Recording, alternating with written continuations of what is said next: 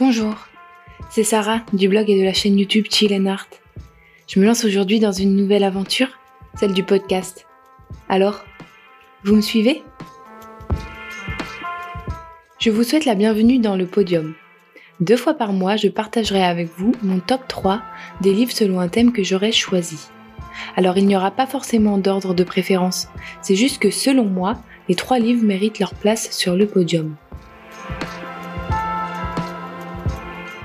Selon les thèmes abordés, je n'aurais pas forcément lu assez de livres pour pouvoir en choisir trois dans une longue liste, mais si j'en parle ici, c'est qu'ils m'ont plu et qu'ils vous plairont, je l'espère.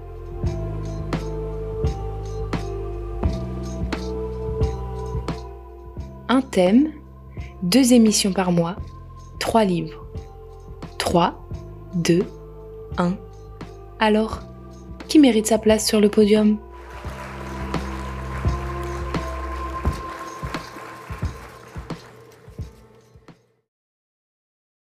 Saison 1, épisode 4, le top 3 des livres parfaits pour passer l'hiver. Ça y est, les premières cases du calendrier de l'Avent ont été ouvertes, les décorations de Noël illuminent nos rues, le casse-tête des listes et des achats de cadeaux a débuté. Mais j'adore ça. Pour certains, les fêtes de fin d'année sont attendues avec impatience, et les vacances de Noël ne sont pas de tout repos, mais rien de tel pour souffler que de se poser un instant pour bouquiner.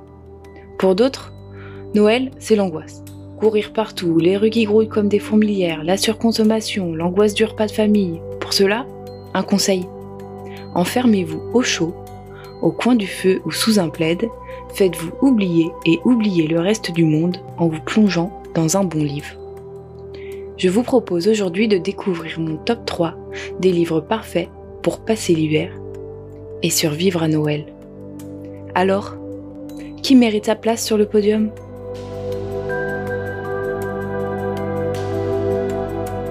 Pour commencer, je voudrais vous parler du roman Le poids de la neige de l'auteur québécois Christian Gay-Poliquin.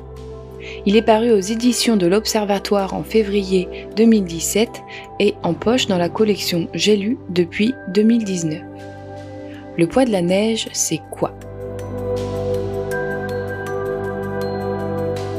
Un jeune homme, suite à un grave accident, se retrouve coincé dans un village sans électricité, coupé du monde et enseveli sous la neige. Plus exactement, il se retrouve coincé dans la véranda d'une maison, aux prises avec les courants d'air et l'humidité. Il n'est pas seul. Mathias, un vieil homme, est chargé de le remettre sur pied en échange de bois, de vivres, mais surtout d'une place dans le futur convoi en direction de la ville. Découvrez ici un huis clos de deux hommes qui luttent, qui luttent l'un pour survivre, l'autre pour s'échapper, et ensemble, ils luttent. Ils font face à l'hiver, mais se font face aussi. Il s'agit d'un duel homme contre nature, mais aussi homme contre homme. Ce livre porte bien son titre. Je me suis totalement laissé prendre au jeu et me suis moi aussi glissé dans cette véranda à l'ambiance glaciale et lourde du poids de la neige. Ce huis clos, sur un fond post-apocalyptique, ce duo de personnages tissant des liens, cette cohabitation forcée au sein d'une nature hostile, tout a fonctionné chez moi. Sortez les plaides et écoutez plutôt. Des gouttes d'eau perlent sur la corniche et rejoignent la pointe des glaçons. Quand le soleil dort, ils brillent comme des lames acérées. De temps à autre, l'un d'eux se décroche, tombe et s'enfonce dans la neige un coup de poignard dans l'immensité. Mais la neige est invisible. Bientôt, elle atteindra le bas de ma fenêtre, puis le haut, et je ne verrai plus rien. C'est l'hiver. Les journées sont brèves et glaciales, la neige montre les dents, les grands espaces se recroquevillent.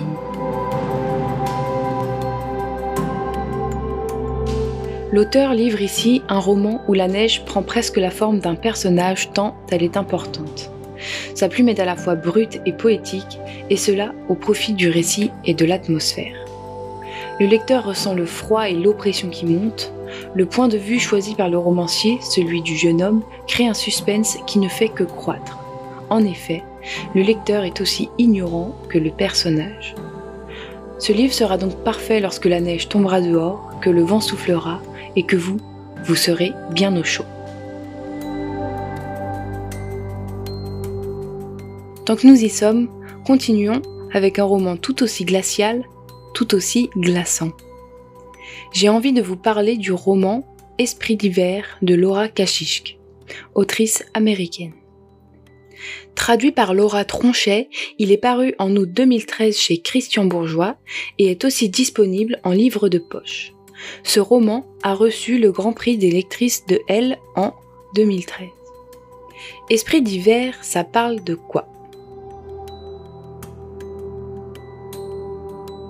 C'est un matin de Noël.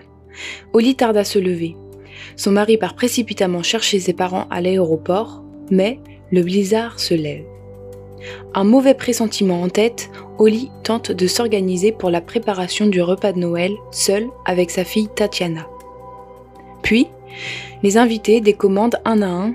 Le jour de Noël tourne au fiasco, de plus que Tatiana n'est pas dans son meilleur jour. Il y a quelque chose qui cloche chez elle. Mais quoi Vous l'aurez compris, ce roman est aussi un huis clos. Cette fois-ci, c'est une mère et sa fille qui se retrouvent coincées toutes les deux à cause de la tempête. Ici, en dehors d'un huis clos, la romancière nous livre un véritable thriller psychologique avec une tension qui monte crescendo tout au long du récit.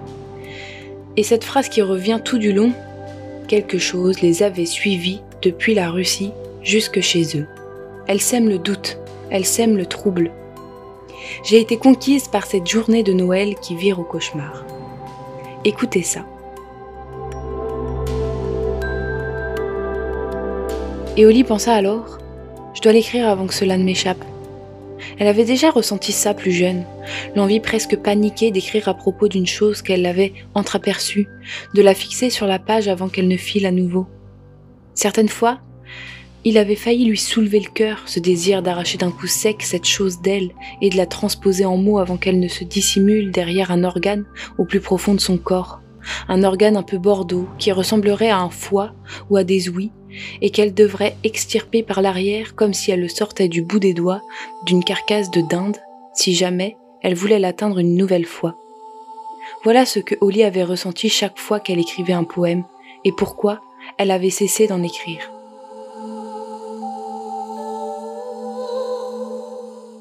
Glaçant, n'est-ce pas? J'ai trouvé magistrale la façon dont l'autrice nous emporte, nous perd, nous rattrape pour au final nous laisser, là, bouche bée. Vous devez lire ce livre rien que pour son final. Durant toute la lecture, je me suis sentie oppressée et pourtant incapable de refermer le livre. Alors, si vous avez peur de l'organisation de votre repas de Noël de cette année, lisez ce livre. Promis, vos fêtes de fin d'année ne pourront pas être pires que la journée passée par Oli et Tatiana.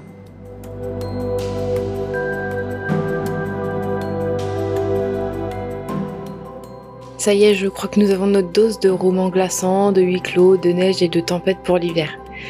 J'ai donc envie de vous réchauffer avec le dernier roman du jour. Il s'agit de Chaleur du romancier suisse Joseph Incardona. Chaleur est paru aux éditions Finitude en 2017 et est aussi disponible en poche dans la collection Pocket. Il a obtenu le prix du Polar Roman 2017. Alors, Chaleur va-t-il vraiment nous réchauffer?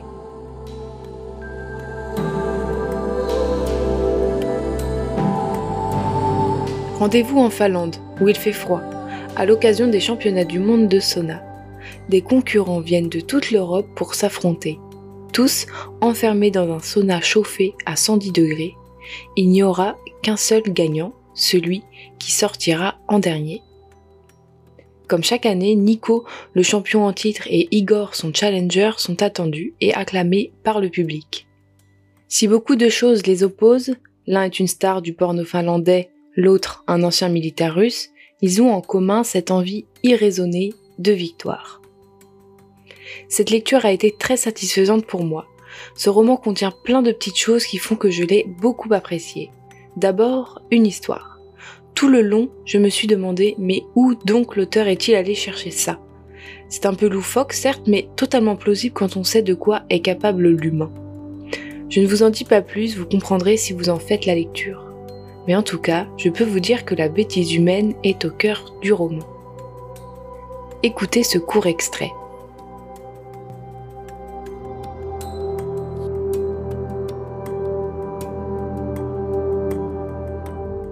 Mais surtout, l'eau cristalline fait grimper d'un coup l'humidité ambiante. Les vitres se pacifient, le public disparaît derrière la buée, et cette sublime montée de chaleur est de la pure et simple torture amplifiée, aussi raffinée que l'eau elle-même, le moment que préfère Igor, celui qui lui arrache une sorte de sourire dément et fait craindre à ses adversaires que ce type soit cinglé. En général, c'est après la deuxième humidification que les plus faibles cèdent. Parfois, il suffit qu'un premier concurrent capitule pour que d'autres abandonnent et sortent ainsi groupés et chaque fois que l'un d'eux quitte la boîte en titubant, on observe un regain d'énergie chez les autres. La sortie est définitive, ceux qui restent le savent.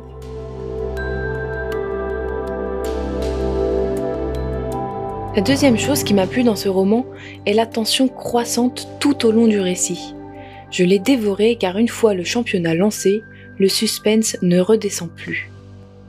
Enfin, j'ai adoré les personnages d'Igor et Nico tous les deux sont pathétiques, dérangeants, un peu losers sur les bords, mais tellement attachants.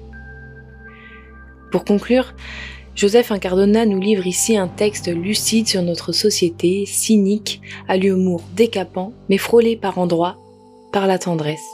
Je ne peux donc que vous encourager à lire ce roman brûlant.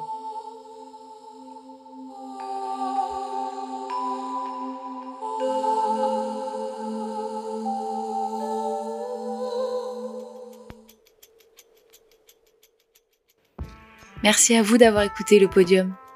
J'espère que cette émission vous a plu. C'est tout nouveau pour moi. Si c'est le cas, n'hésitez pas à vous abonner au podium sur vos plateformes de podcast ou de streaming. Rendez-vous sur Instagram, sur mon compte Chill Insta ou sur YouTube. J'aimerais remercier J Solo pour la musique et l'ambiance sonore. N'hésitez pas à aller faire un tour sur Spotify et sur son compte YouTube, ça lui fera plaisir. Merci.